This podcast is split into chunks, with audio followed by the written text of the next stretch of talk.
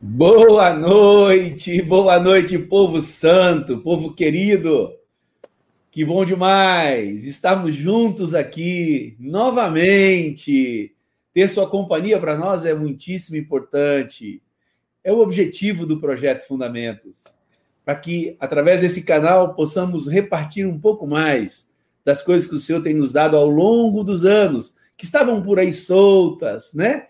Mas aqui o Senhor está nos dando a graça de juntarmos todo o conteúdo. Por isso é muito importante você usufruir, participar. Agradecemos muitíssimo àqueles que conseguem, na terça-feira, nesse horário, estarem online aqui conosco, presenciando, participando, dando sua opinião lá embaixo no chat, falando com os outros amigos, compartilhando os links. Também agradecemos a vocês que durante a semana, por não ter tido tempo de estarem aqui conosco online, poder fazer no offline, buscar o vídeo, ouvir de novo, repartindo a graça que o Senhor deu durante a semana. Muitíssimo obrigado mesmo. É um prazer enorme. É para vocês que nós estamos aqui, mais uma vez, juntos, unidos. Então, obrigado de todo o coração por estarem aqui conosco. Compartilhem por aí, com todos os seus amigos, redes de contatos que vocês têm, os grupos de WhatsApp, compartilhem o link desse projeto para que sirva de bênção para outras pessoas também. E para a glória do Senhor, mais uma vez, estamos todos aqui reunidos. Queria chamar meus amigos para entrarem aqui conosco na sala e assim a gente poder, juntos, compartilharmos cada um da graça que Deus tem dado, da revelação que o Senhor tem nos dado, da pessoa de Jesus e do seu evangelho aqui na terra. Vem para cá, meus amigos, entrem comigo aqui na sala. Vamos lá, mais uma vez juntos, coisa boa. Hoje eu vou começar com o Marcão. O Marcão está aqui no caso, para vocês vai estar na esquerda, mas para mim é à direita. E aí, Marcão, dá seu boa noite aí para nós, meu amigo. Aí, Edmar, aí, amigão. Olá, pessoal querido, irmãos amados. Que bom que você está aqui com a gente. Fico muito alegre de, mais uma vez, a gente poder estar, através desse canal aqui, em contato com vocês. Aleluias. E aí, Marião, dá seu boa noite para nós aí. Ô, Marião, você está com visual novo, fantástico aí, meu amigo. Coisa boa, linda, hein?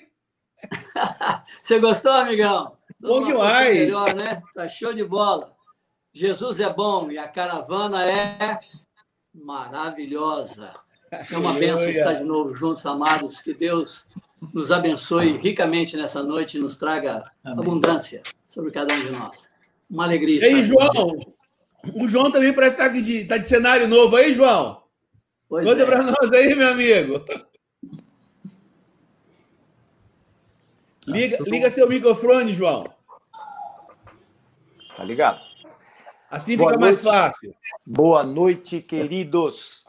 Eu estou aqui com muito prazer, passando uns dias aqui com a igreja em Panambi, no Rio Grande do Sul. E é um prazer enorme, mais uma vez, estar com vocês nessa aventura de revisarmos as verdades que Deus tem nos dado ao longo desses anos e tem sido precioso cada noite de terça-feira. Um abraço grande. Aleluias, bom demais mesmo, João, feliz demais. E aí, Vanjinho? Vanjinho também está de cenário novo, todo mundo inaugurando cenário novo aí, meu amigo, coisa linda, hein? Tem que inovar, né, Edmar?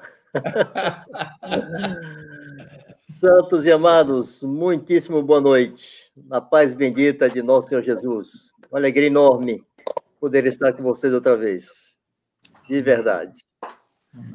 Bom demais. Eu acho que cenário velho só eu mesmo, até o Manoel. Aí, Manoel, cenário novo também, Manoel? Tô de cenário novo. Tô em Belzonte. Belzonte. Cenário novo aqui. Prazerão estar com vocês, irmãos. Privilégio estar participando disso aqui toda semana, viu? Prazerão. Mais uma vez, quero agradecer a todos os nossos amigos que estão aqui compondo essa sala de amigos que defendem o mesmo projeto de Deus na terra, buscando ter a unidade verdadeira, porque a unidade interna, aquela que nos conduz a pensarmos, a falarmos, a sentirmos e termos o mesmo parecer. Essa é a unidade que nós devemos buscar. Estamos aqui através desse projeto, manifestando nosso coração unido na palavra e da pessoa de Cristo Jesus, o Senhor. Mas por trás desse projeto temos irmãos que nos abençoam muitíssimo, que estão aí tecnicamente fazendo com que esse projeto rode, esse projeto exista. Queria chamar para a sala aí para dar uma boa noite o nosso amigo Jean. E aí, Jean, tá fácil aí? Estamos aqui. Boa noite, povo. Bom demais estar aqui mais uma vez com vocês. Cuidando aqui dos comentários, do chat, das interações de vocês aqui. É, mais uma noite que o coração tá esperando que o Senhor tem para nós aqui, né? Eu fico, como eu já disse, fico aqui de camarote aproveitando a bênção do Senhor aqui para nós. Vou lembrar vocês, irmãos, de primeira coisa, se você ainda não está inscrito no Fundamentos, você precisa se inscrever. Tem várias maneiras de você ajudar esse projeto que tem abençoado tantos irmãos. E uma delas é se conectando com o canal aqui, se inscrevendo. Então é super simples. A gente ainda vê que tem bastante gente que passa pelos vídeos e ainda não se inscreveu. Então se inscreva e ative as notificações. E aí o YouTube vai te avisar toda vez que tiver uma transmissão nova, tá? Outra coisa importante é que você envie o link aí, traz a turma toda para cá, avisa que a gente está ao vivo já, lá no grupo, nos grupos de WhatsApp, de Telegram, informa a galera. Se você tem Instagram, faz uma fotinha da tela aí, avisa o pessoal lá no Instagram também que a gente já está aqui, vamos trazer o povo todo para essa comunhão aqui, essa bênção que está sendo essa comunhão nossa aqui. Edmar, quando tiver outros recadinhos, eu volto aqui durante o nosso papo para... Bom demais. Te agradeço, Jean, mais uma vez, diante de todos os irmãos, por estar nos abençoando muitíssimo, sendo útil a todos nós, à igreja e a todos que estão aí. Você, offline, está nos abençoando, sustentando esse projeto aí do Palmatec. Obrigado, que Deus te abençoe, continue te abençoando você e sua casa. Muitíssimo obrigado, amigo. Bom demais, obrigado. E nós não podemos esquecer de reafirmar esse pedido de Jean. Olha, por favor, se inscreva, dê lá seu like, seu joinha, compartilhe o link, abençoe outras pessoas, porque eu sei que o Senhor tem usado esse canal para comunicar vida e bênção a muitas pessoas. Contamos com você e Deus, em especial, conta com essa sua ação prática de abençoar as pessoas que te rodeiam, o seu oikós. E nós estamos com mais um tema hoje, né? É uma bênção demais, é continuação daquilo que Deus já tem nos falado. Jesus é Deus? Sim, Jesus é Deus. Mas hoje, Jesus é homem. Olha que fantástico, que importante nós conhecermos a grandeza do Senhor, buscarmos conhecer, né? Porque, de fato, falar sobre Jesus, não existem palavras suficientes para mensurá-lo, para descrevê-lo, de tamanha sua grandeza, tamanho a sua importância na história da terra, dos homens e da nossa própria vida, da minha própria vida em especial. Eu acho que cabe a gente fazer aí um comentário importante para vocês. Muitos têm nos perguntado, mas por que 20 minutos, 22, 18? Ó, começamos com 15, né? Me usaram como cobaia aí, ó. Começamos com 15. Colocaram o pacote na minha mão e falaram assim, se vira, Marzão. E eu fiquei lá, né, meu, tentando 16, com muito custo. Falando igual um tagarela, não sei quantas palavras por minutos. Aí nós vimos que 15 era pouco, demos uma esticada e chegamos em 20, 22, 25, por aí. Por que nós fizemos assim? Porque o objetivo não é esgotarmos o assunto aqui com essa primeira apresentação, mas é darmos as linhas mestras para você, trazer a planta para você.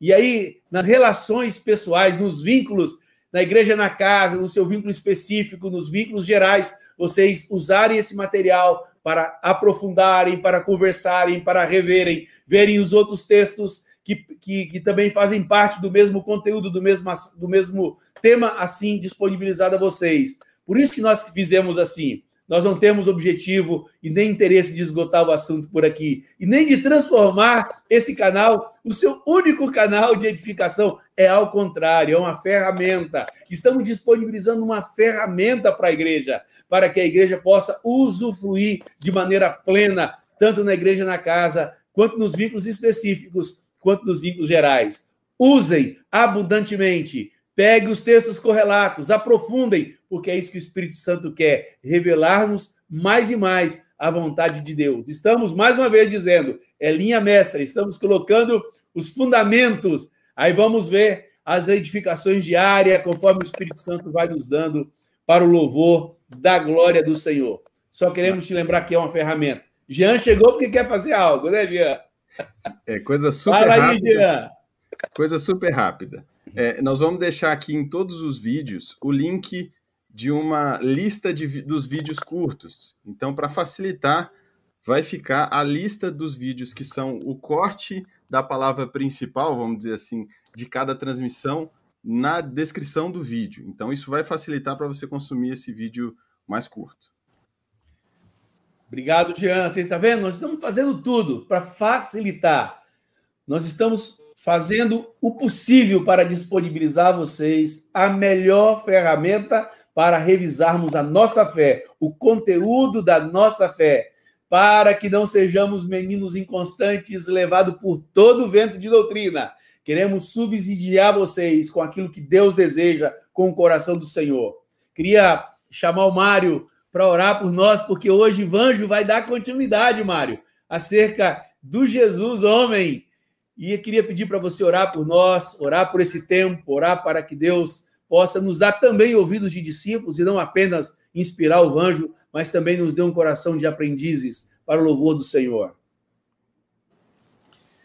Senhor amado, nós nos colocamos todos unânimes diante de Ti para pedir que Tu nos conceda a graça, Senhor, para esse tempo específico.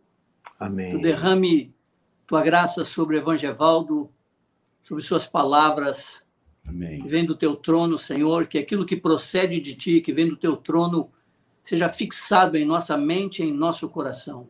Amém. Que nós, durante esse tempo, Senhor, possamos estar atentos, amém, para ouvir a Tua voz, para compreender, amém, a Tua palavra, para, amém, recebermos de Ti, Senhor, amém, e podermos guardar em nossos, amém, corações. Nos, amém, abençoe, Senhor. Amém. Te pedimos, em nome de Jesus. Amém. Amém. Amém. Meu companheiro Vanjo, que o Senhor te encha de graça, de unção, amém, o mesmo Deus que te inspirou na escrita, seja o Deus também que te inspire na comunicação. O Senhor é contigo, meu amigo. Deus, amém, abençoe você. Graças a Deus. Obrigado, meu santo.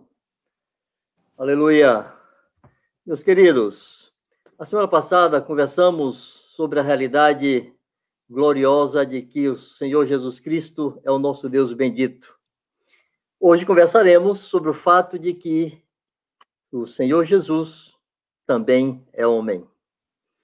Vamos começar com João, capítulo 1, versos 1 e 14. No princípio era o Verbo, e o Verbo estava com Deus, e o Verbo era Deus. E o Verbo, este Deus, se fez carne, e habitou entre nós, cheio de graça e de verdade. Filipenses 2, de 6 a 8, na sequência. Pois ele, subsistindo em forma de Deus, não julgou como usurpação o ser igual a Deus. Antes, a si mesmo se esvaziou, assumindo a forma de servo, tornando-se em semelhança de homens. E não apenas tornando-se em semelhança de homens, mas reconhecido em figura humana, a si mesmo se humilhou, tornando-se obediente até a morte e morte de cruz. Amados, eu fico imaginando o nosso Deus bendito, Deus eterno e criador, esvaziando-se de toda a sua glória e poder, abandonando o seu trono de majestade e simplesmente desaparecendo na escuridão do útero de uma mulher, tornando-se algo microscópico. Fico imaginando o vácuo que se formou nos céus. A interrogação na cabeça dos anjos, dos arcanjos, querubins e serafins, todos seres celestiais. Expectativa de como seria daqui para frente. como o nosso Deus e o nosso Criador se comportará daqui para frente, em que forma ele permanecerá por toda a eternidade. Muitas vezes, quando pensamos na humanidade de Jesus, na sua encarnação, alguns se detêm nas expressões de humanidade que ele teve aqui na Terra, como, por exemplo, cansaço, sono, sede, fome, e etc. Mas, amados, há evidências mais consistentes que demonstram que, de fato, Jesus não foi apenas uma aparência de homem, ou parecido com gente. Ele foi homem de fato e de verdade. Vamos aqui enumerar algumas evidências que apontam nessa direção. A primeira é que Jesus, na condição de homem, ele precisou da unção do Espírito Santo. Mateus 3, 16 e 17. Batizado Jesus, saiu logo da água, e eis que se lhe abriram os céus, e viu o Espírito de Deus descendo como pomba, vindo sobre ele. E eis uma voz dos céus que dizia: este é o meu filho amado, em quem me comprazo. Na sequência, Atos 10, 38. Como Deus ungiu a Jesus de Nazaré com o Espírito Santo e com poder, o qual andou por toda parte, fazendo bem e curando a todos os oprimidos do diabo, porque Deus era com ele. Irmãos, esta unção e dependência do Espírito Santo não foram simbólicas, mas foi uma necessidade humana real que Jesus experimentou para poder exercer o seu ministério aqui na Terra. Se Jesus não houvesse se esvaziado de sua forma de Deus, de seus atributos divinos, não precisaria da unção e do poder do Espírito Santo para fazer todas as obras que ele fez. Jesus, de fato, se esvaziou da sua forma de Deus. Segunda evidência que queremos destacar é que Jesus precisou obedecer. Hebreus 5, 7 e 8. Ele, Jesus, nos dias da sua carne, tendo oferecido com grande clamor e lágrimas, orações e súplicas a quem o podia livrar da morte, e tendo sido ouvido por causa da sua piedade, embora sendo filho, aprendeu a obediência pelas coisas que sofreu. Algo importante para destacarmos aqui, irmãos, é que este livrar da morte não era livrar de ser morto. Jesus não tinha expectativa que ele fosse livre da morte, no sentido de ser morto. Essa sua oração que foi atendida por causa da sua piedade é que o seu corpo não fosse deixado na morte. Como está em Atos 2, 31 e 32. O seu corpo não experimentou corrupção. Outra coisa é quando diz que Jesus precisou aprender a obediência, não é que Jesus fosse um rebelde como todo ser humano, mas ao contrário. É porque ele sempre existiu na forma de Deus. Ele é o Senhor, ele é o Criador, e ele nunca precisou obedecer a ninguém. Obediência era uma violência à sua majestade divina. Jesus ter que precisar obedecer era algo que violava a sua mente. Então ele precisou aprender, e ele sofreu na condição de filho para aprender a obedecer. Importante, irmãos, que entendamos que esse a quem chamamos de Deus Pai não era maior do que o Verbo Eterno. E esse a quem chamamos de Filho de Deus não era menor que o próprio Deus. Ele era Deus, não era menor do que o Pai, eles eram iguais. Na verdade, essa relação de Pai e Filho se estabeleceu quando o Verbo Eterno foi gerado no ventre de Maria. Nesse momento, ele foi tornado Filho. Se nós aceitarmos que, de algum modo, ele tenha sido gerado antes desse momento histórico, nós estaremos negando a sua eternidade. Ora, se ele é o Pai da eternidade, conforme está em Isaías 9,6, como a Escritura pode dizer, eu hoje te gerei, senão na sua encarnação? E mais, as expressões usadas em Hebreus 1,5, em que diz assim, eu lhe serei pai e ele me será filho. Essas expressões indicam um tempo futuro, eram profecias do Velho Testamento, e significa, então, que até aquele momento da sua encarnação, a relação entre eles não era de pai e filho, mas de dois iguais. O Verbo estava com Deus e o Verbo era Deus. Antes disso, antes do Verbo se fazer carne, eles eram iguais. Mas agora, como filho, ele precisava obedecer ao Pai em tudo. Ele precisava ser assistido e conduzido pelo Espírito Santo. Ele precisava sujeitar-se às suas próprias criaturas. Então, Jesus foi submisso a José e Maria em tudo, como está registrado. Jesus sujeitou-se a João Batista, mesmo quando ele se negava a batizá-lo. Jesus sujeitou-se ao Sinédrio judeu. Jesus sujeitou-se a Pilatos. Jesus sujeitou-se a Herodes. Irmãos, Deus não obedece a ninguém. Aqui na terra, Jesus foi homem obediente. Bendito esvaziamento de nosso grande Senhor. Em Filipenses 2, de 6 a 8, nós queremos repetir esse texto para destacar que está escrito aí que ele tornou-se obediente. Perceba outra vez. Em Hebreus nós lemos que ele aprendeu a obediência. Aqui Paulo está dizendo que ele tornou-se obediente.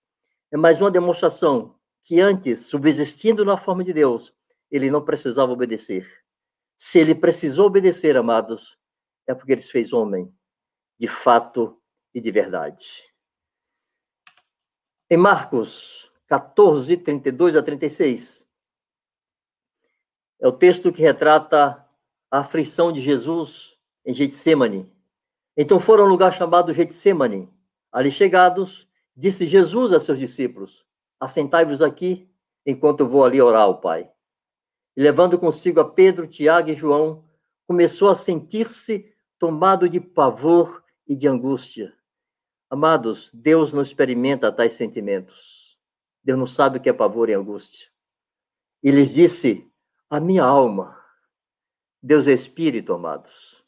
Essa constituição espírito, alma e corpo é constituição humana. Jesus tem uma alma como a minha, como a tua. Uma alma que sabe o que é angustiar-se. A sua alma se angustiou. Ele disse: a minha alma está profundamente triste até a morte. Ficai aqui e vigiai. Jesus necessitou da companhia humana. Ele pediu ajuda aos seus amigos. E adiantando-se um pouco, prostrou-se em terra e orava para que, se possível, ele fosse poupado aquela hora. E dizia: Abba, Pai. Que, se possível, ele fosse poupado aquela hora, e dizia: Abba, Pai, tudo te é possível. Passa de mim este cálice. Contudo, não seja o que eu quero, e sim o que tu queres. Ou seja, Pai, tu podes tudo. Encontra outra maneira de resolver esse problema. Encontra outro caminho para retomar o teu propósito eterno, mas me livre disto. Amados, a angústia de nosso Senhor, o seu suor transformado em sangue, como Lucas relata, era expressão da sua falta de opção. Ele precisava obedecer. Em suas mãos estava confiado os destinos eternos dos céus e da terra, conforme está em João 13, verso 1. E para que ele cumprisse os pensamentos eternos de Deus, ele precisava ser obediente, e obediente até a morte. Importante perceber que Jesus não morreu em angústia.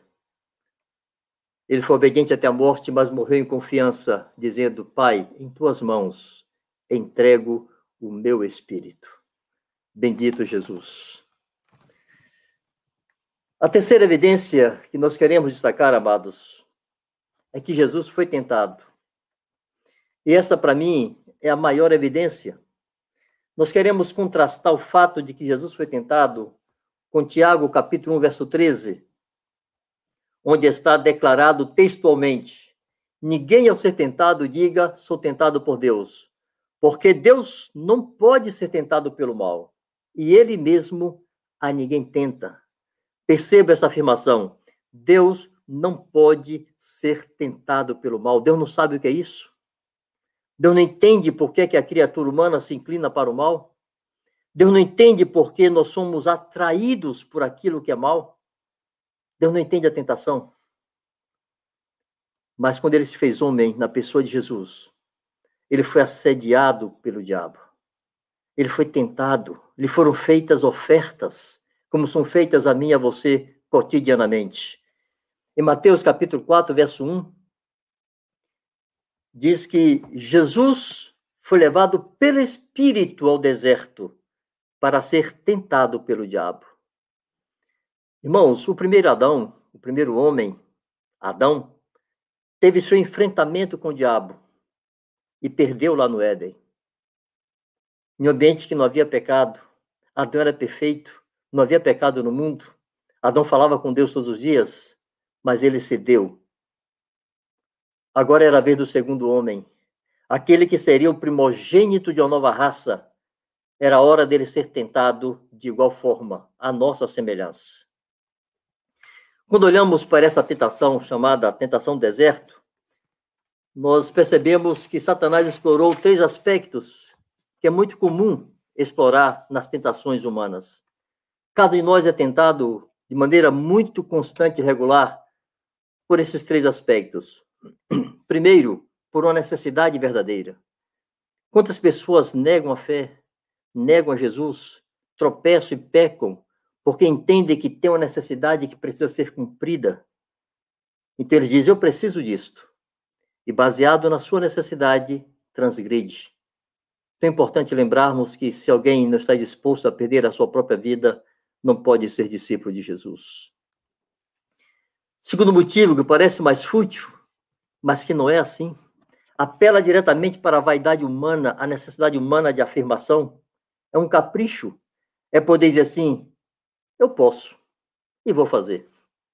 Quando o diabo lhe disse, atira-te daqui abaixo, porque está escrito a teu respeito, ou seja, você é importante, está registrado a teu respeito, no Salmo 91, que aos anjos seria dado ordem a teu respeito, para que te protejam, para que não tropeces em alguma pedra. Jesus se esquivou dessa casca de banana, se esquivou desse laço. Ele não precisava se afirmar. Ele sujeitou a sua vaidade à vontade de seu pai. O terceiro aspecto dessa tentação é o que podemos chamar de soberba da vida. João fala que tudo aquilo que procede do mundo não procede de Deus. A concupiscência dos olhos, a concupiscência da carne e a soberba da vida. É quando o homem diz assim, eu mereço. Não é apenas que eu preciso. Jesus teve fome, mas ele fugiu a essa necessidade. Não é apenas que eu posso fazer, é que eu mereço isto. Irmãos, o nosso Senhor foi tentado em todos esses aspectos. A tentação do deserto não foi a única. Foi apenas uma forma inaugural do diabo assediá-lo de maneira direta e objetiva. Mas se lembre que ali Jesus tinha 30 anos e já vivia na terra, exposto a todas as circunstâncias a que nós estamos expostos. Hebreus 2, versos 17 e 18. Diz assim, por isso mesmo, convinha que em todas as coisas se tornassem semelhantes aos irmãos, para ser misericordioso e fiel sumo sacerdote nas coisas referentes a Deus, para fazer propiciação pelos pecados do povo. Pois naquilo que ele mesmo sofreu, tendo sido tentado, é poderoso para socorrer os que são tentados. Importante notar, irmãos, que um dos motivos pelos quais Jesus foi tentado é nos socorrer, é nos prestar auxílio em ocasião oportuna. Nós vemos isso repetido em Hebreus capítulo 4, do verso 14 ao 16. Tendo, pois, a Jesus, o Filho de Deus, como grande sumo sacerdote que penetrou os céus, conservemos firmes a nossa confissão. Porque não temos um sacerdote que não possa compadecer-se das nossas fraquezas. Antes foi ele tentado em todas as coisas à nossa semelhança, mas sem pecado. Acheguemo-nos, portanto, confiadamente, junto ao trono da graça, a fim de recebermos misericórdia e acharmos socorro para graça para socorro em ocasião oportuna. As pessoas, às vezes, quando pensam na tentação de Jesus, e ao lermos aqui que ele foi tentado em todas as coisas, As pessoas pensam nas coisas mais esquisitas e nas deformações humanas de um modo geral. Mas é muito importante entender, irmãos, que não é só que Jesus possa ter tentado nessa ou naquela espécie de pecado. Há algo que foi muito forte que Jesus resistiu. Se lembrem que lá no Éden, Adão não cometeu nenhuma torpeza, nenhuma imoralidade. Adão apenas permitiu que seu coração se orgulhasse. Ele quis estar em evidência. Ele quis poder estar em destaque. E para isso ele precisava fazer a sua própria vontade. O orgulho fazendo brotar no coração do homem a sua rebelião e independência. Essa foi a tentação maior da qual Jesus teve que se esquivar. Lembre-se que ele era Deus, mas precisava agora esvaziar-se de maneira absoluta e completa. E quantas vezes, quantas tentações o Senhor experimentou para se afirmar, se projetar, se colocar em destaque e evidência. E ele não fez. Ao contrário, ele deixou o Pai em primeiro lugar sempre. E fez a vontade do Pai em todas as circunstâncias. No fundo, irmãos, toda tentação tem a mesma raiz. O homem no centro, o homem em destaque, o homem em evidência, o homem fazendo a sua própria vontade. Jesus resistiu a isso em todas as manifestações, em todas as circunstâncias. Ele pode te prestar socorro oportuno. Todas as vezes que você for tentado em qualquer tipo de tentação, diga não à sua carne. Olhe para aquele que é autor e consumador da sua fé e deixe-se ser alcançado por sua graça e bondade. Se lembre todas as vezes que você e eu, conhecendo a vontade de Deus sobre coisas, mesmo coisas pequenas, nós a ignoramos e nos afirmamos aquilo que queremos fazer. Permita-se deixar sua consciência ser sensibilizada por aquele que em nenhum momento se afirmou e fez a sua própria vontade. Quarta evidência, Jesus morreu e ressuscitou em um corpo. Lucas 24, 39. Ele disse aos discípulos, depois da ressurreição, veja as minhas mãos e os meus pés, que sou eu mesmo, apalpai-me e verificai, porque o Espírito não tem carne nem ossos, como vedes que eu tenho. Corpo. 1 Timóteo 2,5.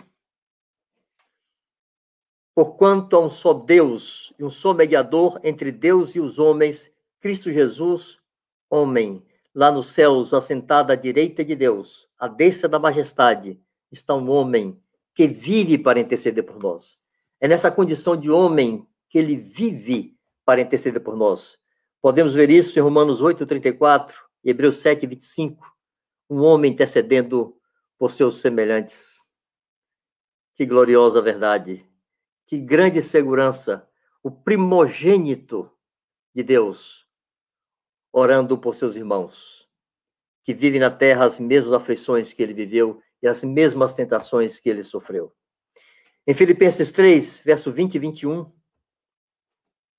na sequência desse raciocínio, está escrito que a nossa pátria está nos céus, de onde também aguardamos um Salvador, o Senhor Jesus Cristo, o qual transformará o nosso corpo de humilhação, esse corpo de carne, esse corpo que se desfaz, que se deteriora, que adoece, que se enfraquece, que está exposto ao pecado, que nos humilha. Ele vai transformar esse corpo de humilhação para ser igual ao corpo da sua glória. Não ao seu espírito, mas ao corpo, ao seu corpo. Seremos semelhantes a ele, haveremos de vê-lo como ele é, segundo a eficácia do poder que ele tem de até subordinar a si todas as coisas. Aleluia, grandioso Jesus. Santos, nós queremos terminar lendo 1 Coríntios 15, versos 53, 54 e o verso 57. Eis que vos digo o mistério, nem todos dormiremos, mas transformados seremos todos. Eis que vos digo o mistério, nem todos dormiremos, mas transformados seremos todos, no momento, no abrir e fechar de olhos, ao ressoar da última trombeta, a trombeta soará, os mortos ressuscitarão incorruptíveis e nós seremos transformados. Porque é necessário que este corpo corruptível se revista da incorruptibilidade e que o corpo mortal se revista da imortalidade.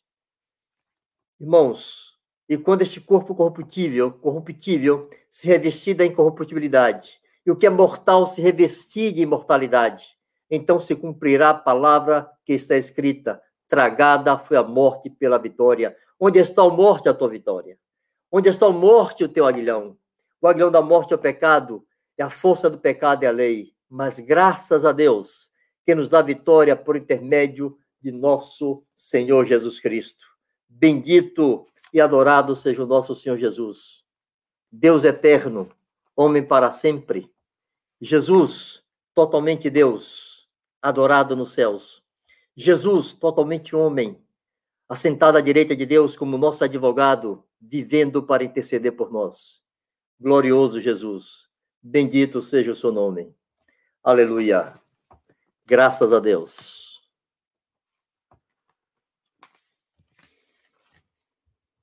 Aleluia. Bendito é o Senhor, bendito é o Senhor.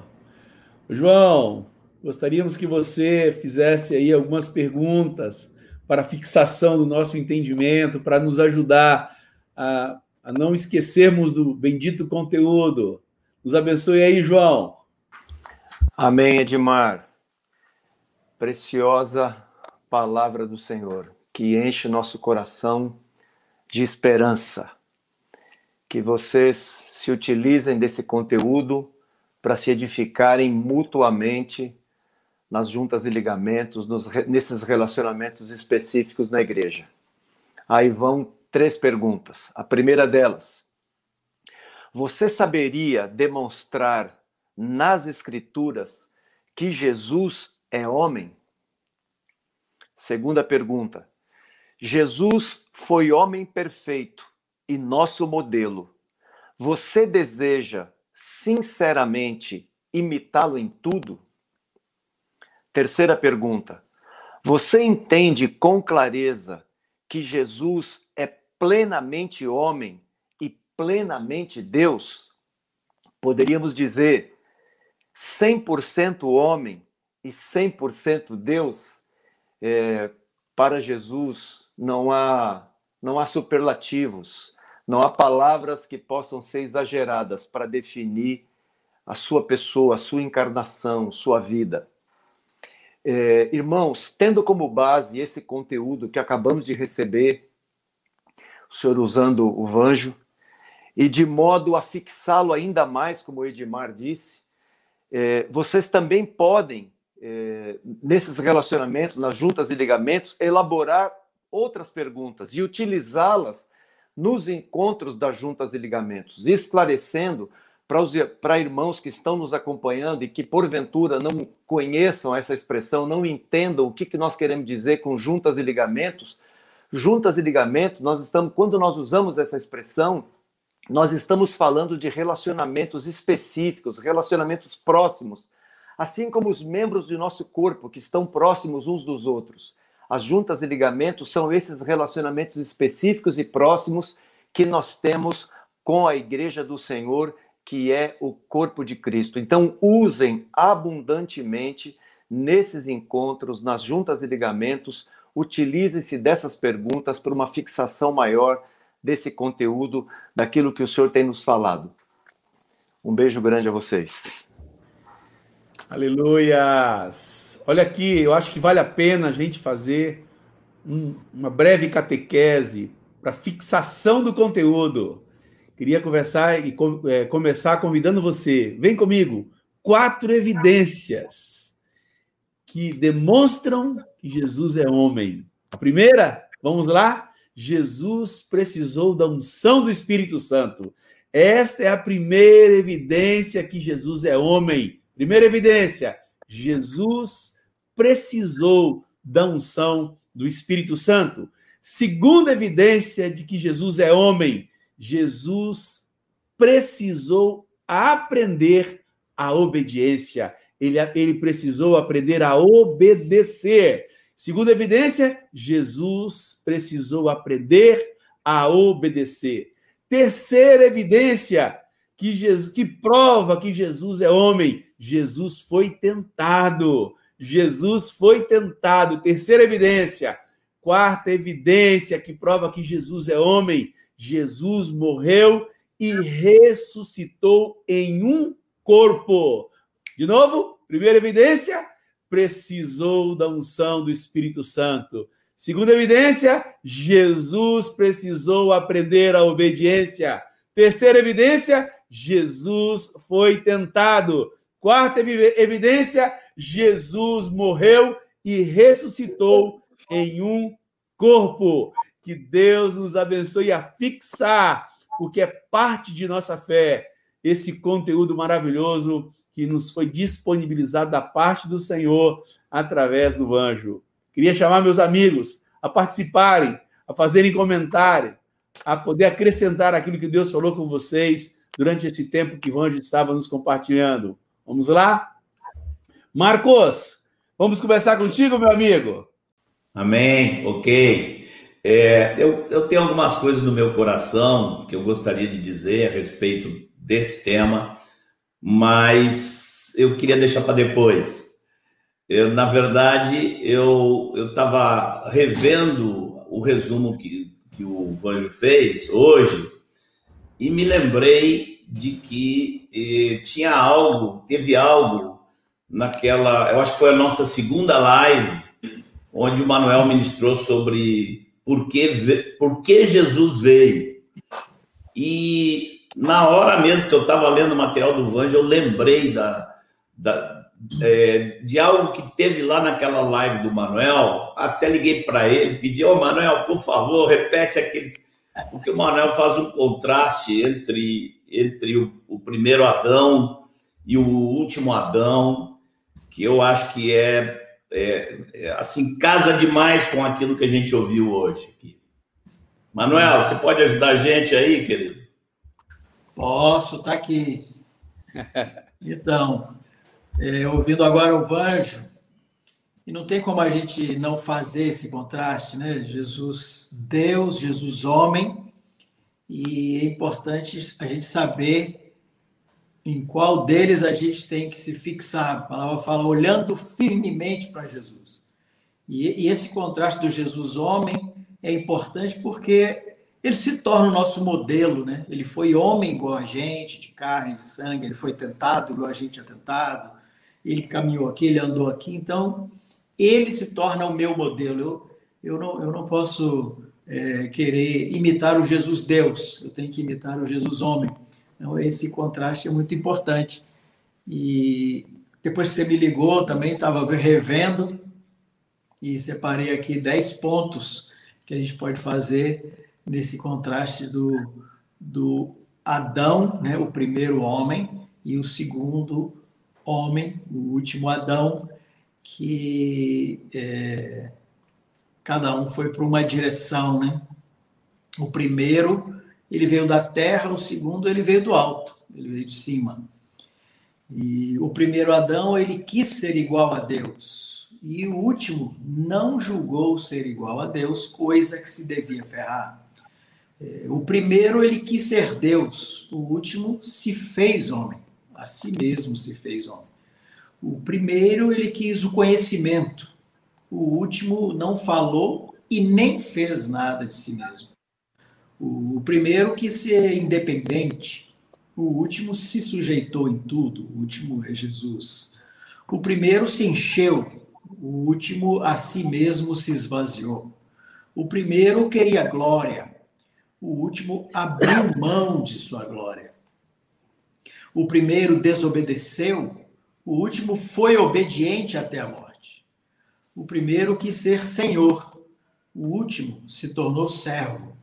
O primeiro pecou, o último foi e é santo. O primeiro está morto, o último está vivo e venceu a morte. E nós... Devemos imitar a Jesus, esse último que foi se esvaziando e permaneceu santo, e por isso ele está vivo. E nós que queremos viver, que queremos, como ele, não deixar o nosso corpo ser vencido pela morte, devemos seguir esse modelo que Jesus nos deixou. Imitando, seguindo seus passos, nós também viveremos como ele está vivo. Amém? Aleluias, aleluias. Vai lá, Marcos, você queria falar algo mais? Bom, eu seria mais a nível de testemunho, né? Nós estamos revisando aqui as bases das Escrituras para que os irmãos tenham solidez no conhecimento das Escrituras. E agora, esse é sempre o primeiro passo. O segundo passo tem a ver com o coração, o nosso coração, com nossa... como é que nós abraçamos essa verdade que encontramos nas Escrituras. E eu posso lembrar que, assim... na minha jornada pessoal com o nosso amado Senhor, buscando conhecê-lo, contemplar a ele, entendê-lo, viver com ele, eu me lembro, assim, que essa questão do esvaziamento dele, num certo momento da minha vida, se tornou, assim, a verdade mais importante para mim, para eu abraçar, para eu, inclusive, amá-lo, admirá-lo, amá-lo, a partir do momento que eu começo a perceber que ele foi o oposto, não só de Lúcifer, mas o oposto daquilo que eu encontro no meu coração, segundo a carne, na minha natureza caída. Ele foi totalmente o oposto disso, né? Ele, sendo digno de todo e do mais alto reconhecimento, veio à Terra para dar o reconhecimento todo ao Pai, né? E eu, como homem, na minha natureza, sempre tendo fortes desejos de fazer minha vontade, fortes desejos de ser reconhecido. Então, ter uma convicção interior disso, eu penso que foi uma das coisas mais fundamentais e talvez por muitos anos aquilo que mais pulsou dentro do meu coração e pulsa hoje. Cada vez que eu ouço essa palavra, é uma revolução dentro de mim, uma revolução que eu abraço. Não é uma questão de quem é Jesus, mas é uma questão de Jesus e eu e ele, nossa comunhão, nossa amizade. Isso está acima de tudo. Talvez só tenha sido suplantado no meu coração esse entendimento a partir do momento que eu comecei a ficar muito encantado com o futuro e com a manifestação futura da sua glória, porque hoje nós reconhecemos a sua riqueza e glória, mas vai haver um dia que essa riqueza vai ser exibida a toda a terra, e isso também me enche o coração. Mas eu queria deixar essa sugestão, mais que sugestão, esse conselho aos meus irmãos. Medite na profundidade desse verbo eterno, grandioso, criador de todas as coisas, se fazendo pequenino, nascendo em Belém, precisando ser amamentado. Isso é uma maravilha grandiosa demais, irmãos, e tem que afetar a nossa vida de forma determinante. Que o Senhor ajude cada um dos meus amados irmãos a contemplar este Cristo Jesus, do qual nós temos falado aqui.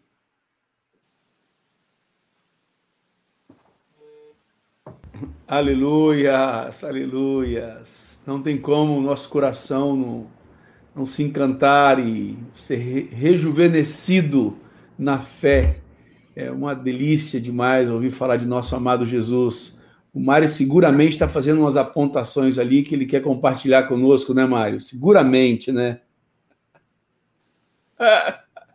Você fica olhando para a gente, né, Edmar? O que a gente está fazendo aqui, né? É minha função, Marião. Não, estou notando que os irmãos estão compartilhando, estão falando para guardar e poder rever.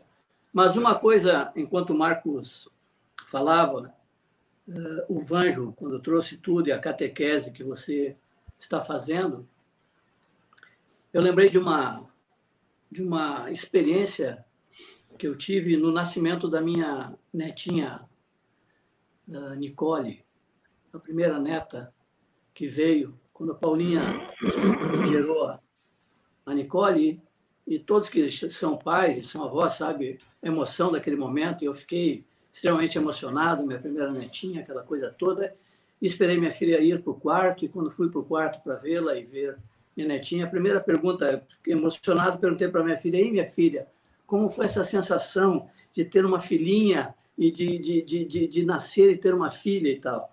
E minha filha olhou para mim na hora, ela estava com, não sei se estava com ela, a Nicole, eu estava do lado, mas ela disse assim para mim, pai, primeiro momento que eu tomei minha filhinha nos braços para dar um amazinho para ela, para colocá-la aqui no peito, a cabecinha dela rolou para o outro lado. Perdoe a emoção. E ela disse assim, pai, naquela hora eu só pensei no meu Senhor Jesus, que um dia se fez um bebê assim, dependente de uma mãe, para lhe puxar a cabecinha, para dar um mamar para ele. E eu, naquela hora, eu disse assim, não sabe brincar, a gente não brinca, né, filha? Eu todo emocionado com o nascimento da neta, e minha filha estava lembrando desse maravilhoso momento do nosso amadíssimo Jesus, nosso Deus, que se fez homem e que veio aqui para estar conosco. Então, eu lembrava disso, essa cena eu não esqueci mais e me reportava a pensar nesta ação do Senhor de amor para conosco e para com o seu propósito. E uma pergunta que sempre, aproveito para dizer assim, uma pergunta que sempre eu fazia era, eu quero ser semelhante a Jesus, mas qual Jesus? O Jesus de Nazaré ou o Jesus que está hoje assentado à destra de Deus Pai? Eu entendi que eu tenho que ser semelhante àquele Jesus que andou aqui e para que eu possa parecer com ele, eu não esqueço de uma palavra que Marcos trouxe, que me trouxe luz. Eu tinha feito uma aplicação para mim, mas eu não tinha entendimento da palavra. O Marcos trouxe entendimento quando fala que, como por espelho, nós vamos sendo transformados de glória em glória. E como parecer com este Jesus, a não ser contemplá-lo? E contemplar ele aonde? Na Escritura, nos 4 evangelhos. Contemplar, ler, ver, olhar, meditar. E cada vez mais, o Espírito Santo que habita em nós vai nos transformando de glória em glória, de fé em fé, a imagem do nosso amado Senhor. Que Deus nos abençoe, que cada dia mais nosso amor cresça por esse precioso Senhor que nós temos. Aleluia! Aleluia! Como não nos emocionarmos? Falando da nossa vida, aleluia! Nós temos animado vocês a participarem conosco, enviando perguntas. Desde já dizemos a vocês que nós não conseguimos responder todas as perguntas pelo próprio tempo do programa que temos, então fica complicado a gente responder todas, mas a gente pensa algumas que a gente sabe que pode ajudar na elucidação, no aprofundar mais do conteúdo também, do tema abordado no dia, e outras a gente faz isso no particular, no privado. Jean, poderia colocar para nós aí as perguntas? Começar pela primeira?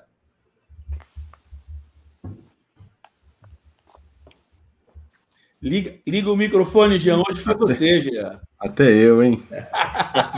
Meu Jesus. Você me deixa mais feliz.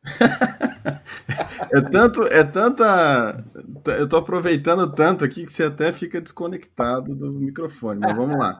Pergunta do Anselmo Magalhães, vou colocar aqui na tela. Jesus é homem de carne e osso em um corpo glorificado? Seria isso? E aí, Marcos, o que você acha de pegar o texto, de ler lá, Marcos? Ou citar o assunto, Marcão, para nós?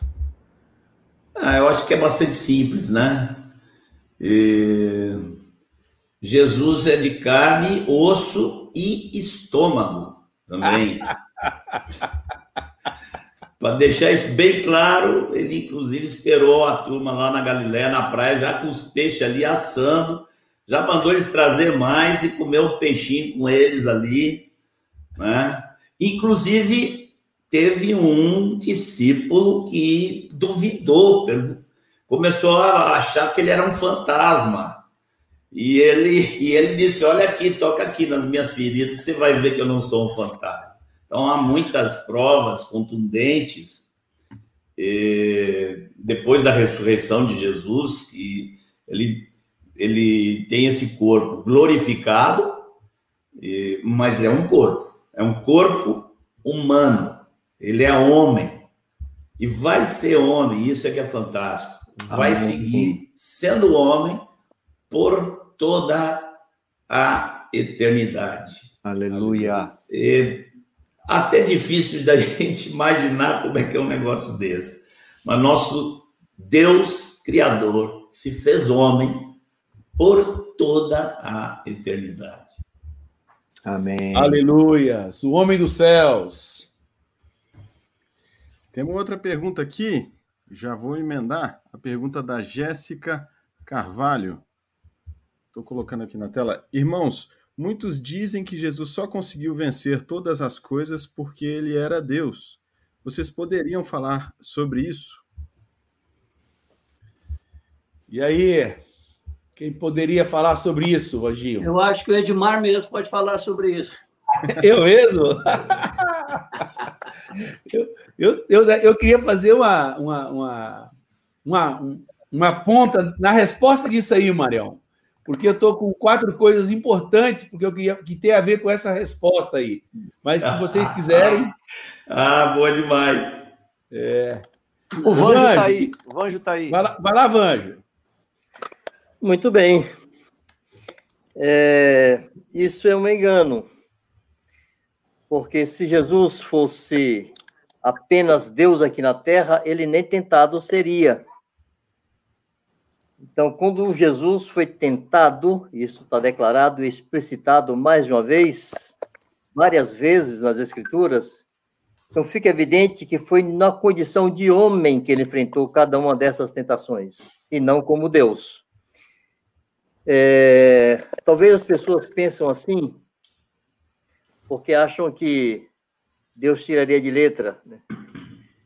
Mas eu destaquei, falei muito rápido por causa do nosso tempo aqui corrido, mas as pessoas quando pensam nas tentações de Jesus, pensam nas loucuras que ocorrem na mente humana e tentações tontas e estúpidas que nós estamos expostos aqui na Terra. Eu quero repetir, Adão não cometeu nenhuma torpeza, mas ele pecou. Pecou quando se exaltou em seu coração, orgulhosamente, e quis tornar-se livre e independente de Deus. E falamos como isso está na raiz de toda a tentação. Orgulho, autorrealização, autoafirmação, independência, fazer sua própria vontade. E Jesus, na condição de Deus, esvaziado de seus atributos e poder, como homem, dependente do Espírito Santo, lhe foi muito mais difícil cumprir isto e colocar-se em absoluta sujeição e não se destacar. Então, amados, ao contrário, o fato dele ter sido Deus que se fez homem tornou muito mais difícil essa tarefa de ser obediente em todas as coisas, até a morte e morte de cruz.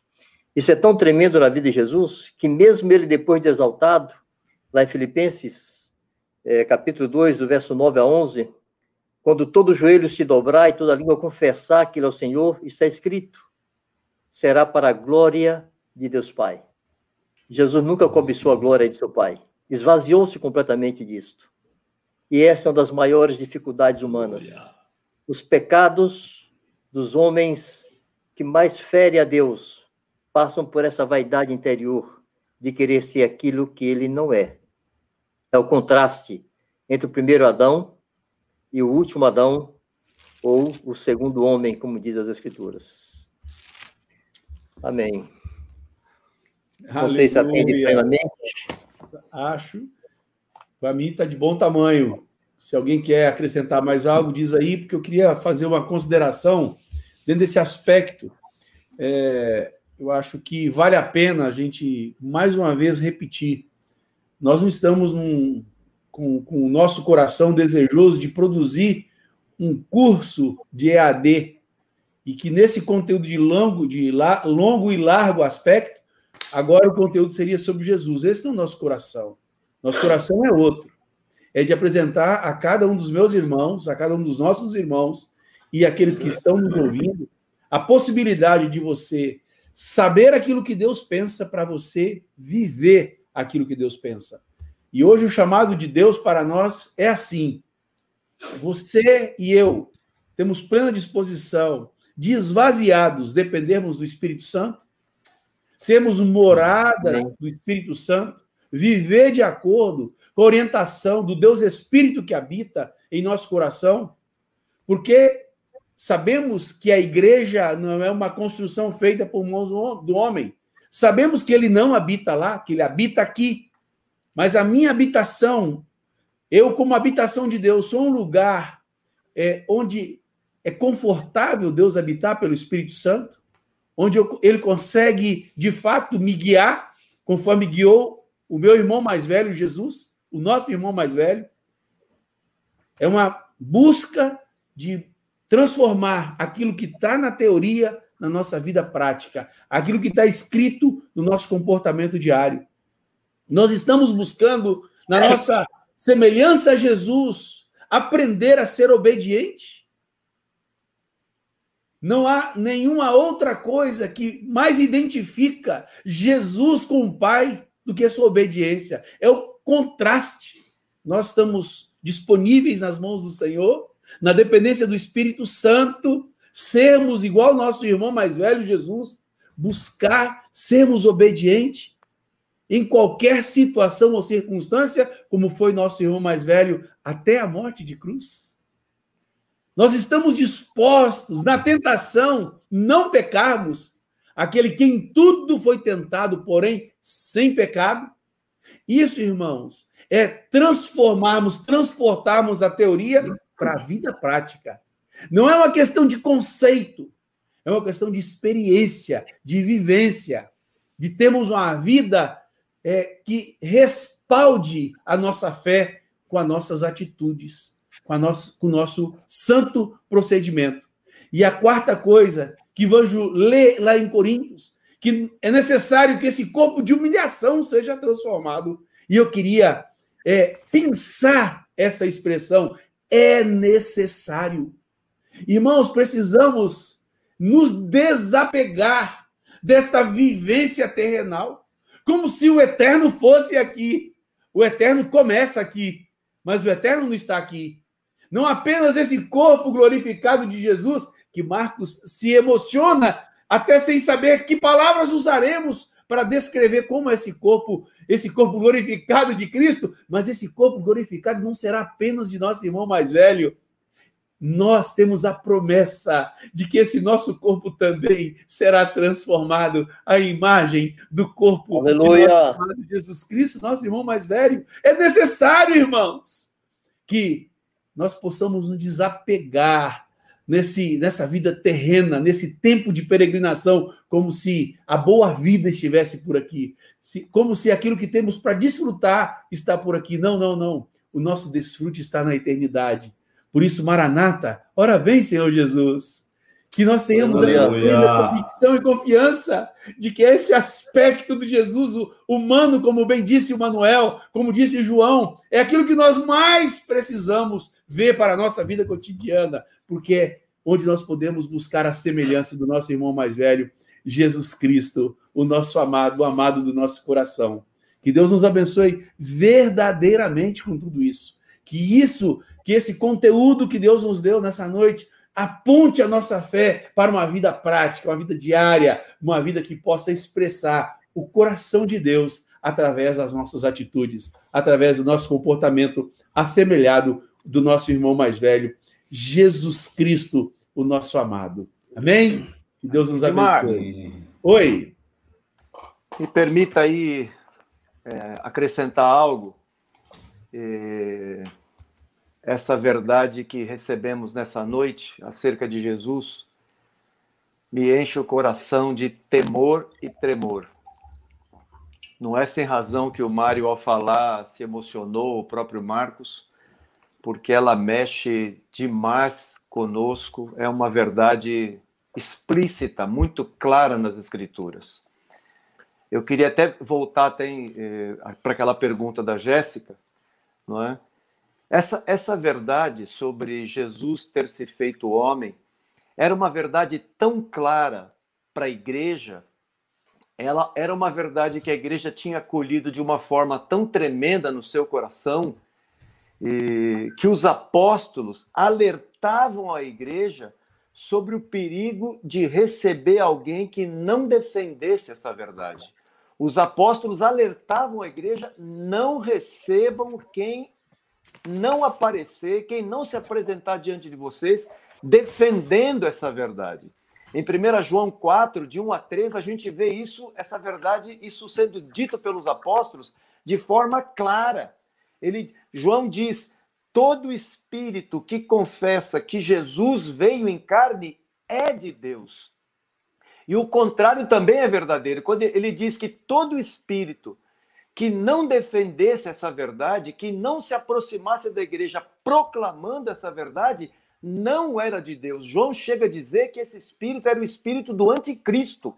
E ele repete essa mesma verdade na segunda carta dele, no versículo 7, quando ele fala de enganadores que estavam saindo pelo mundo e que não confessavam, não proclamavam que Jesus tinha vindo em carne. É uma verdade explícita em todas as páginas do Novo Testamento. Em Romanos 8, versículo 3, Romanos 8, versículo 3, a Escritura diz, o apóstolo Paulo diz, que Deus enviou seu Filho em semelhança de carne pecaminosa. E por ele, por meio disso, ele condenou o pecado na carne, para que as justas exigências da lei se cumprissem em nós. Deus enviou seu Filho em semelhança de carne. Em 1 Timóteo 3,16, o mesmo apóstolo Paulo diz que ele, Jesus, foi manifestado na carne, foi feito carne. João, quando vê Jesus, João Batista, quando vê Jesus, ele diz: ele é o Cordeiro de Deus que tira o pecado do mundo. Ele não era um homem qualquer que sofreu e morreu, mas o Verbo eterno feito carne. É pelo fato dele ter se tornado carne que foi qualificado por Deus como sacrifício genuíno, verdadeiro Cordeiro de Deus que derramou seu sangue e satisfez a justiça de Deus. É por isso que João, na primeira carta dele, ele afirma, no capítulo 1 de sua primeira carta, que ele e os demais apóstolos viram, ouviram e tocaram no Verbo da vida. Eles nunca tiveram dúvidas a respeito da encarnação de Jesus. Quando eles proclamam que Jesus veio em carne, isso implicava que ele estava antes com o Pai na eternidade. E agora ele se vestiu de carne e tornou-se homem verdadeiramente. Bendito é o Senhor, bendita a verdade gloriosa, bendito seja Jesus em sua encarnação. Aleluias, aleluias. 4 evidências que Jesus é homem. Primeira, Jesus precisou da unção do Espírito Santo. Segunda evidência, Jesus precisou aprender a obedecer. Terceira evidência, Jesus foi tentado. Quarta evidência, Jesus morreu e ressuscitou em um corpo. 4 evidências que nos demonstram que Jesus é homem. Aleluias! Bendito é o Senhor por estas provas infalíveis da palavra de Deus. Jean, queria te chamar aí, meu amigo. Cadê você? Com o microfone devidamente ligado. Vamos lá, temos mais pergunta. Vou colocar aqui do Renato Rodrigues. Renato Rodrigues escreveu: irmãos, Jesus antes da encarnação não era filho de Deus? Podem nos falar mais sobre isso? Entrou nessa? Vai lá! Renato, semana passada, quando conversamos a respeito do fato de que Jesus é Deus, falamos como na criação o Senhor diz, façamos o homem, coloca no plural. Depois, lá na Torre de Babel, o Senhor diz, desçamos e confundamos, sempre usando no plural. Mas em um momento, no Velho Testamento, mesmo usando expressões no plural, na primeira pessoa do plural, nós, se usa a expressão filho. Não é essa expressão referindo-se à pessoa do Verbo Eterno. Em João 1, não se diz que era filho. Diz, no princípio era o verbo estava com Deus e o verbo era Deus. Havia uma pessoa, há uma trindade, há um mistério que as pessoas têm dificuldade de entender, porque querem estabelecer uma lógica humana, e a Bíblia não se presta a isto. Há uma pluralidade, sim, há uma trindade. Esses três são um. Mas a expressão filho se passa a usar na hora que Jesus encarna. Um dos textos que eu citei aqui é Isaías 9,6, que fala que ele é o Pai da eternidade. Citamos Hebreus 1,5, que evoca profecias do Velho Testamento, em que o Senhor Deus diz, eu lhe serei pai, e ele me será filho. Se será, é porque não era. Essa expressão usada lá no Velho Testamento aponta para um tempo futuro, quando o verbo se encarnaria e então se tornaria filho. Então, ele me será filho, e eu lhe serei pai. O verbo está conjugado no futuro. Então, nós só podemos imaginar que o verbo eterno, que o Pai da eternidade foi gerado, como está escrito, também em Hebreus 1,5, evocando também o Velho Testamento, eu hoje te gerei. Hoje. Então, aí ele se torna filho. Mas até este momento, era o verbo eterno. E o verbo eterno era Deus. Cristo Jesus, subsistindo na forma de Deus, ou seja, existindo desde sempre na forma de Deus. A relação pai-filho pressupõe autoridade. E foi assim que Jesus se relacionou com o Pai aqui na Terra. Ele colocou-se como filho e em tudo foi sujeito. Ele disse que o filho nada faz de si mesmo, senão unicamente aquilo que vê fazer o Pai. Eles deixaram de entrar em conselho, porque agora havia uma relação de autoridade. Era uma relação de obediência, pai e filho, mas antes não. Antes está escrito assim, disse Deus, façamos. Eles eram iguais. Então, nós não podemos conceber que essa relação de pai e filho, onde fica implícito, indicado claramente a relação de autoridade, existisse na eternidade, digamos assim, passada. Essa relação se estabeleceu quando o verbo se fez carne e habitou entre nós. Aleluia! Vamos lá, segunda pergunta, Jean. Mais perguntas aí? Temos mais uma. Vou colocar a pergunta aqui na tela da Eugênia Barros. O que possibilitou a Jesus vencer todas as coisas como homem? Qual o seu diferencial? Vamos lá, Marcão! Essa pergunta da Eugênia caiu muito bem, muito importante.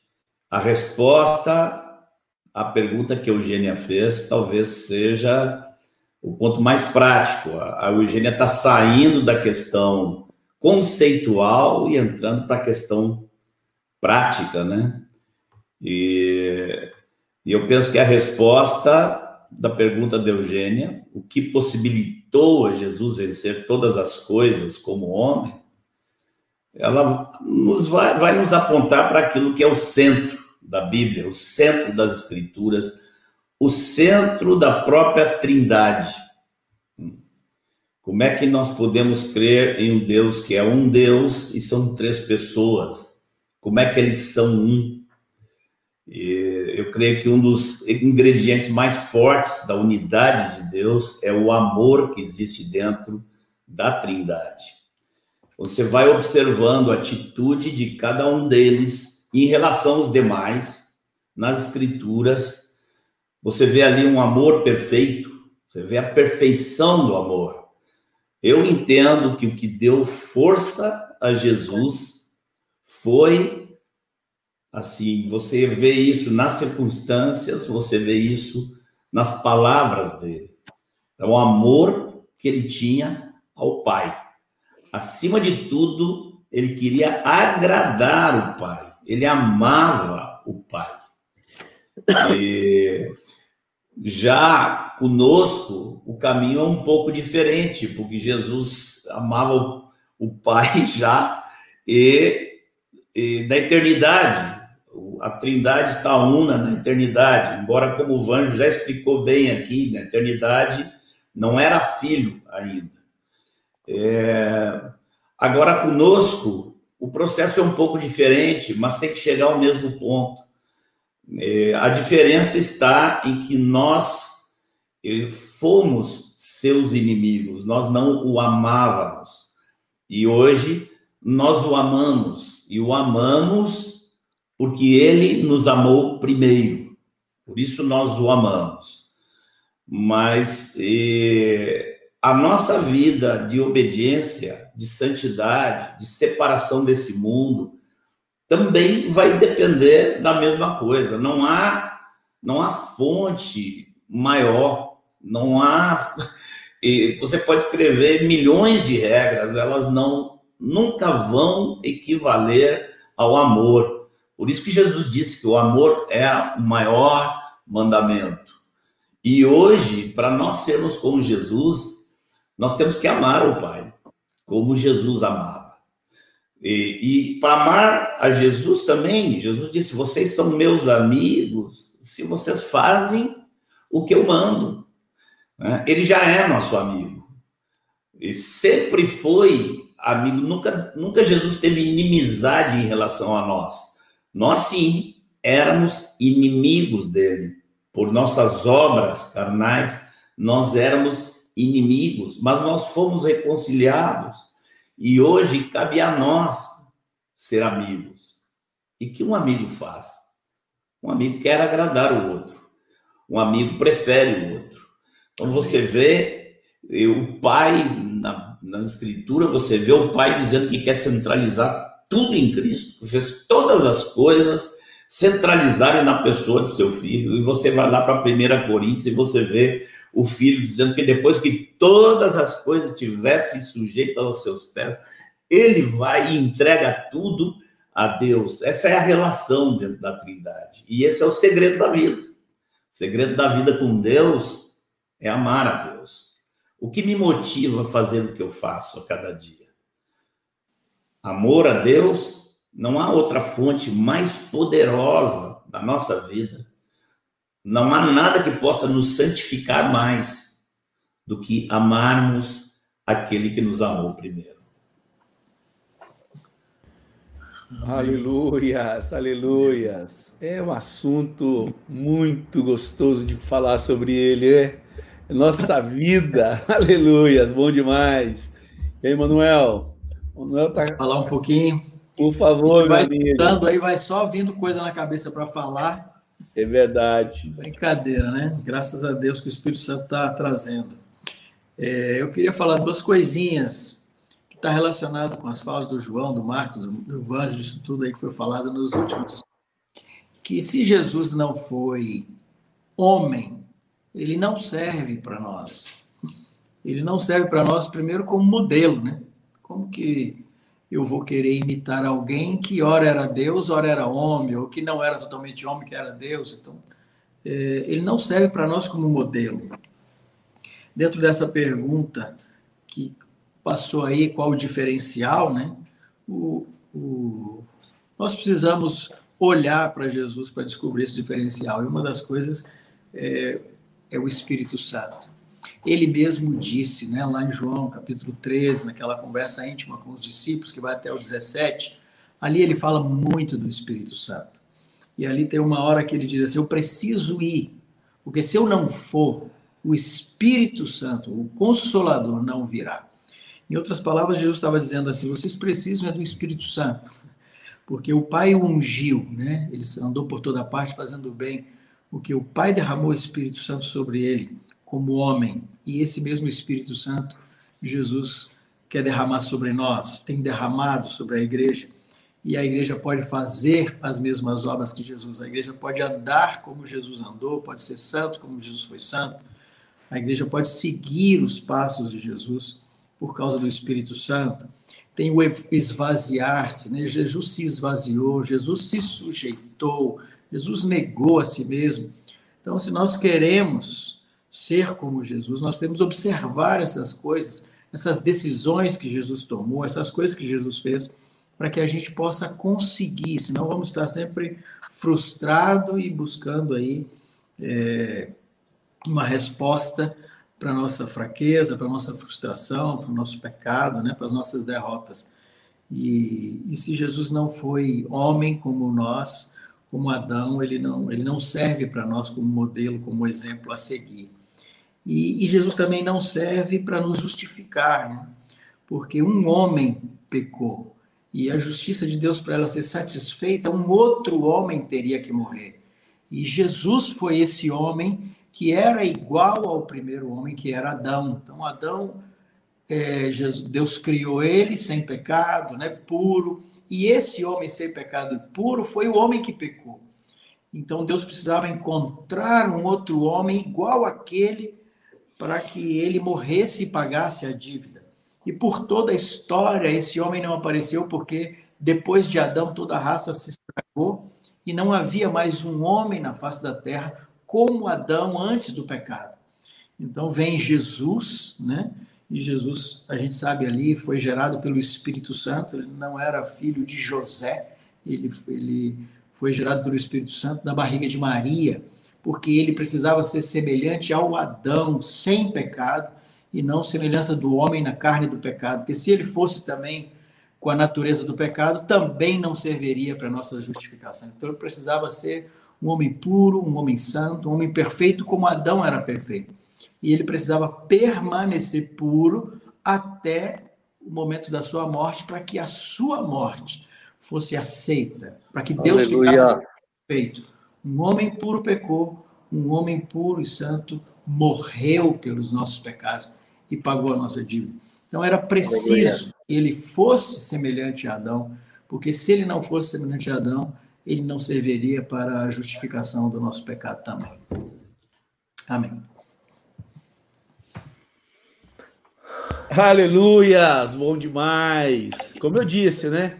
Esse é um tema que vai se subdividindo em outros temas, em outros assuntos, porque tudo está em Cristo, não tem vida cristã sem Cristo. Então não tem nada que possa ficar desconectado da pessoa de Cristo Jesus, porque ele é o modelo de forma plena.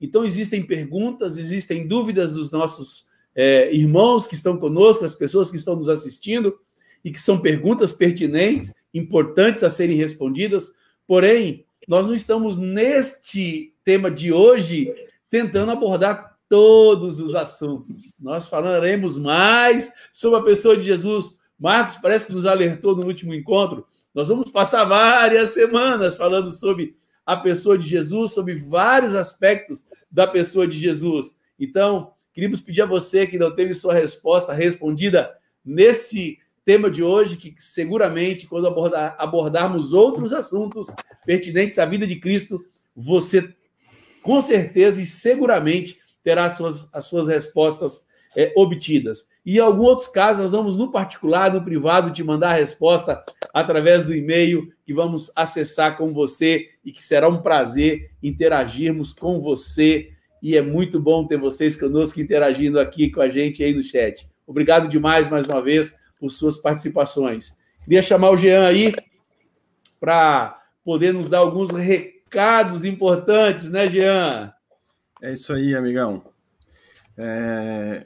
Bom, se você está aqui até agora e não atendeu a convocação do começo da transmissão e não se inscreveu ainda, é muito importante você se inscrever. Vou repetir aqui que tem uma parte desse projeto que pode ser alavancado pela sua ajuda simples.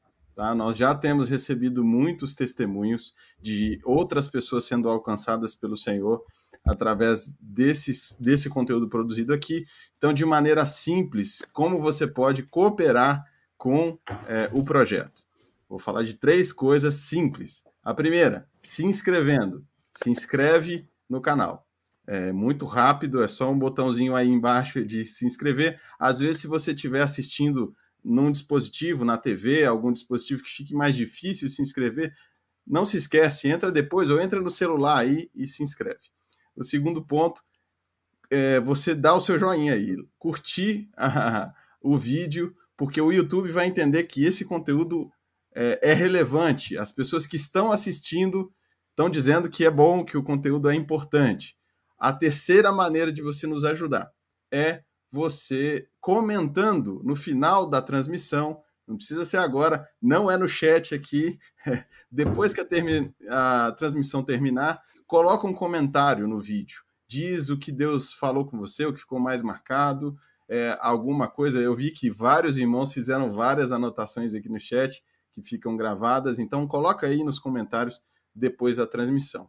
Último recadinho que eu vou trazer para vocês, nós já falamos disso na última transmissão, nós temos um time, uma equipe aqui de irmãs que estão nos ajudando com a tradução dos vídeos em Libras. Então, aqui no canal também tem uma lista de vídeos, uma playlist que contém os vídeos em Libras. Então, se você conhece alguma pessoa, algum parente que tem problema auditivo ou que é surdo, envia esse conteúdo. Esse conteúdo pode abençoar essa pessoa. A gente, depois que o projeto começou a acontecer, nós vimos que tinha uma demanda muito grande, muitas pessoas interagindo, pedindo isso. Então, ajuda a gente. Se conhece alguém que é surdo e que pode ser abençoado com esse conteúdo, envia o material que eu tenho certeza que vai abençoar essa pessoa.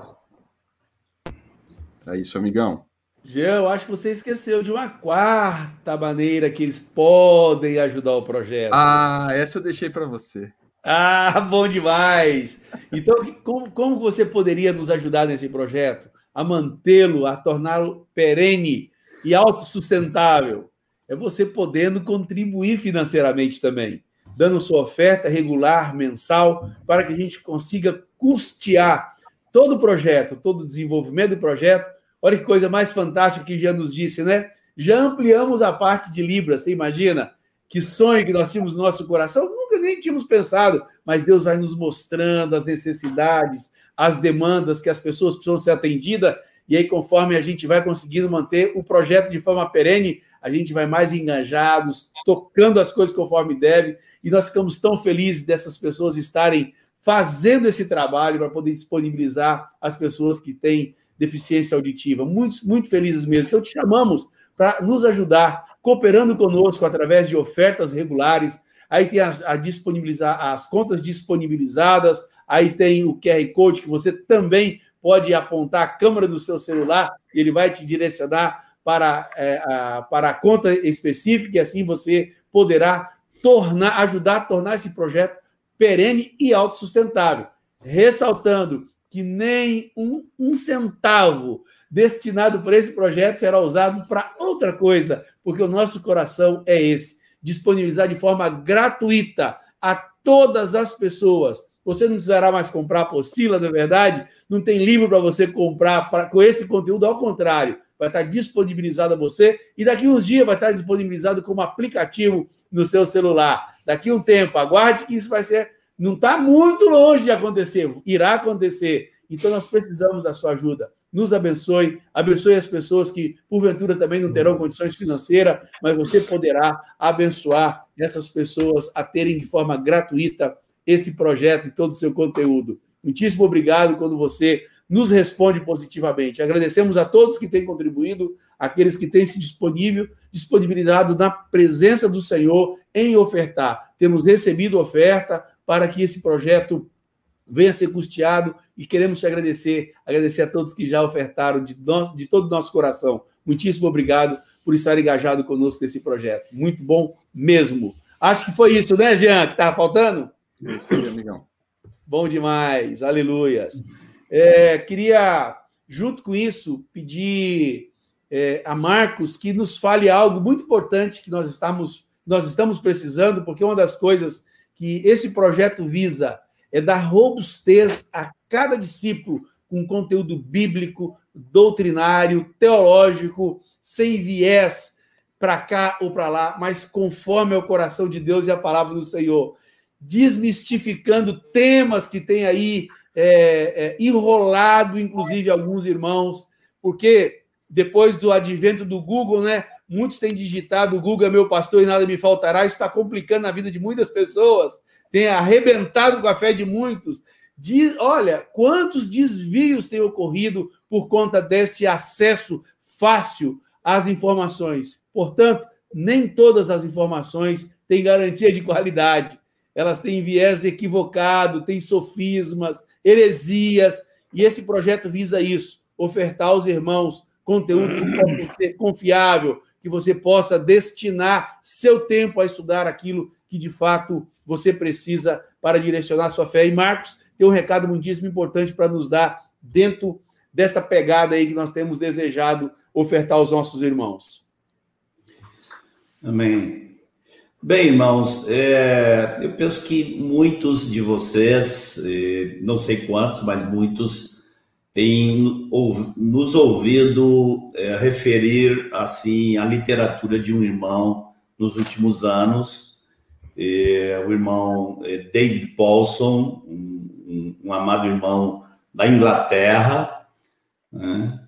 E hoje nós queríamos assim recomendar a todos vocês a um livro que nós temos já tem algumas semanas, que nós temos recomendado aos pastores e líderes no Brasil todo, e agora nós estamos fazendo essa recomendação aqui aberta a todos os irmãos. Antes de mostrar o livro, eu queria explicar para vocês a razão de ser, recomendar especificamente esse livro, né? Há uma questão que ela é, na história do povo de Deus, talvez o desvio mais comum que existe, tanto na época do Velho Testamento como do Novo Testamento. É uma ideia de um tipo de salvação garantida, de tal modo que ela independe do tipo de vida que você leva. Você está salvo e agora, independentemente de como vai ser sua vida, essa salvação está garantida. Isso aparece no povo de Deus cedo. Nós podemos ver, por exemplo, como os profetas, o próprio Senhor Jesus, foram questionados com expressões do tipo: mas nós somos filhos de Abraão. Então, havia na mente daquele povo uma ideia desse tipo: nós já temos uma garantia que independe da forma como vamos viver. Esse tipo de coisa, ela entra de várias maneiras. Ela entra já porque o nosso coração é propenso a isso, nós gostamos de nos sentir seguros e temos dificuldade, muitas vezes, de lutar contra o pecado na nossa própria vida. Isso leva a uma proximidade com o abismo. Então, isso entra também, como disse o Edmar, através de todo tipo de teologia. Eu poderia citar, alguns pensam que isso é específico de uma única corrente teológica, e não é assim. Isso aparece em várias correntes teológicas distintas, né? Então, esse irmão que nós conhecemos, tivemos contato por via Skype na época, né?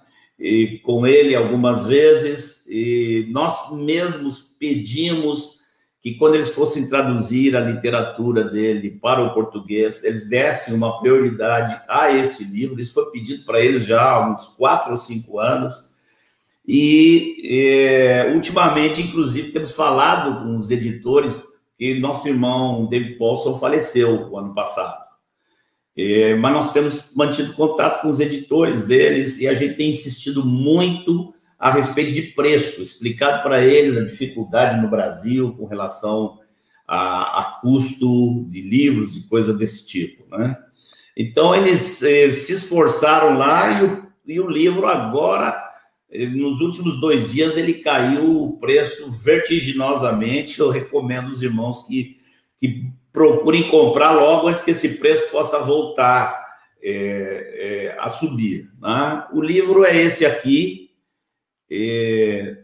Uma Vez Salvo, Salvo para Sempre, e desse irmão aqui, prefaciado pelo Roger Foster, e o nome do autor é esse aqui, David Paulson. É um livro muito claro, muito abundante nas escrituras.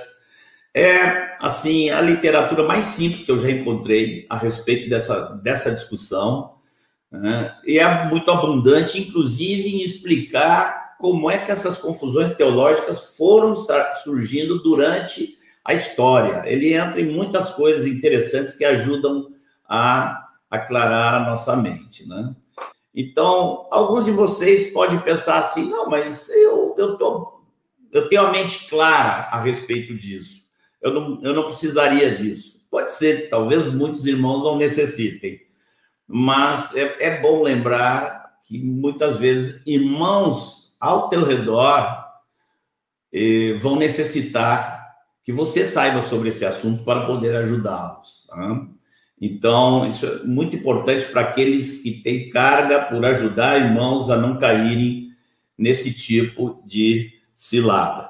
Eu, na verdade, achei o livro tão bem escrito, tão simples, que eu li ele em espanhol há uns tempos atrás, agora comprei em português, estou lendo outra vez.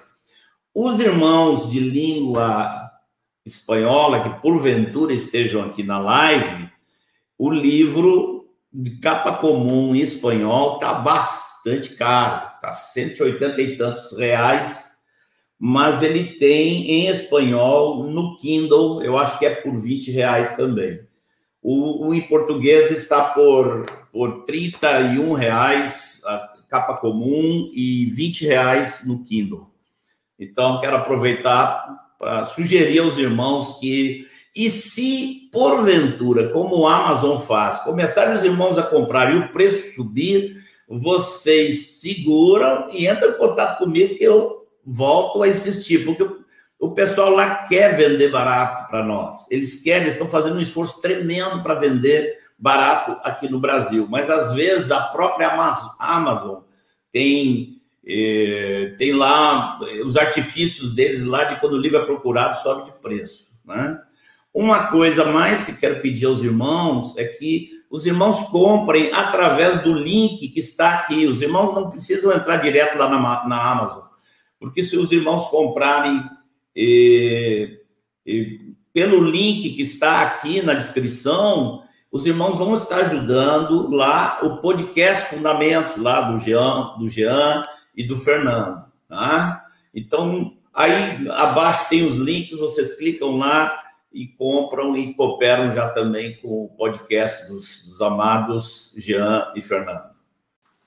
Bom demais, aleluias! Para a gente manter nossa fé alinhada. E como diz Marcos, às vezes nós temos pessoas que nos rodeiam e que necessitam de esclarecimentos. Lembremos também de um recado apostólico: estejamos sempre preparados para darmos razão a qualquer um que nos pedir a razão da esperança, da fé que há em nós. Encontro abençoadíssimo, riquíssimo. Queria pedir a Mário para orar por nós, por esse tempo que nós tivemos aqui, um tempo abençoado do Senhor, agradável tempo que Deus nos deu nesta terça, 17 de agosto de 21. Muito bom. Ora para nós aí, Marião. Amém, queridão. 4 evidências. Jesus precisou da unção do Espírito Santo. Jesus precisou aprender a obedecer. Jesus foi tentado. Jesus morreu e ressuscitou em um corpo. Conclusão. Aleluia. Jesus é homem. Aleluia. Amém. Paizinho amado, paizinho querido, obrigado. Amém. Por esse tempo precioso. Muito obrigado. Que tivemos juntos esta noite, Senhor. Firma a tua palavra em nós. Leva-nos, Senhor, de fato, a meditar na tua escritura, a contemplar esta verdade, a interiorizar ela, Senhor, e a ter revelação dela, de fato, para que permaneça em nós aquilo que tu ministrastes esta noite. Amém. A cada um. Abençoa o resto da semana de todos os amados desta caravana maravilhosa. Deus nos abençoe, queridos. Amém. Amém. Aleluia. Então é assim, né, Marião? Prova que Jesus, são evidências que Jesus é homem. Ele precisou da unção do Espírito Santo, precisou aprender a obedecer. Jesus foi tentado, morreu e ressuscitou em um corpo. Aleluia. Aleluia. Queremos de todo o coração agradecer a todos os irmãos que aqui estão conosco, aqueles que, porventura, terão tempo para estarem também a posterior, revisando e revendo o vídeo.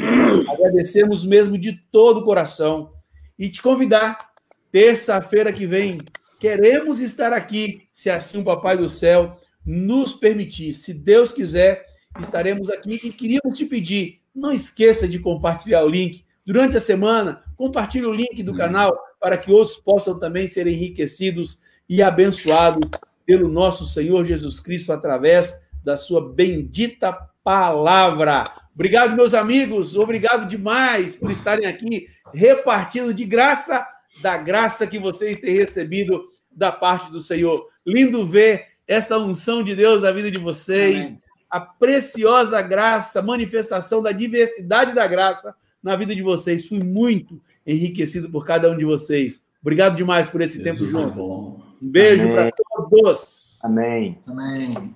Deus abençoe. Amados.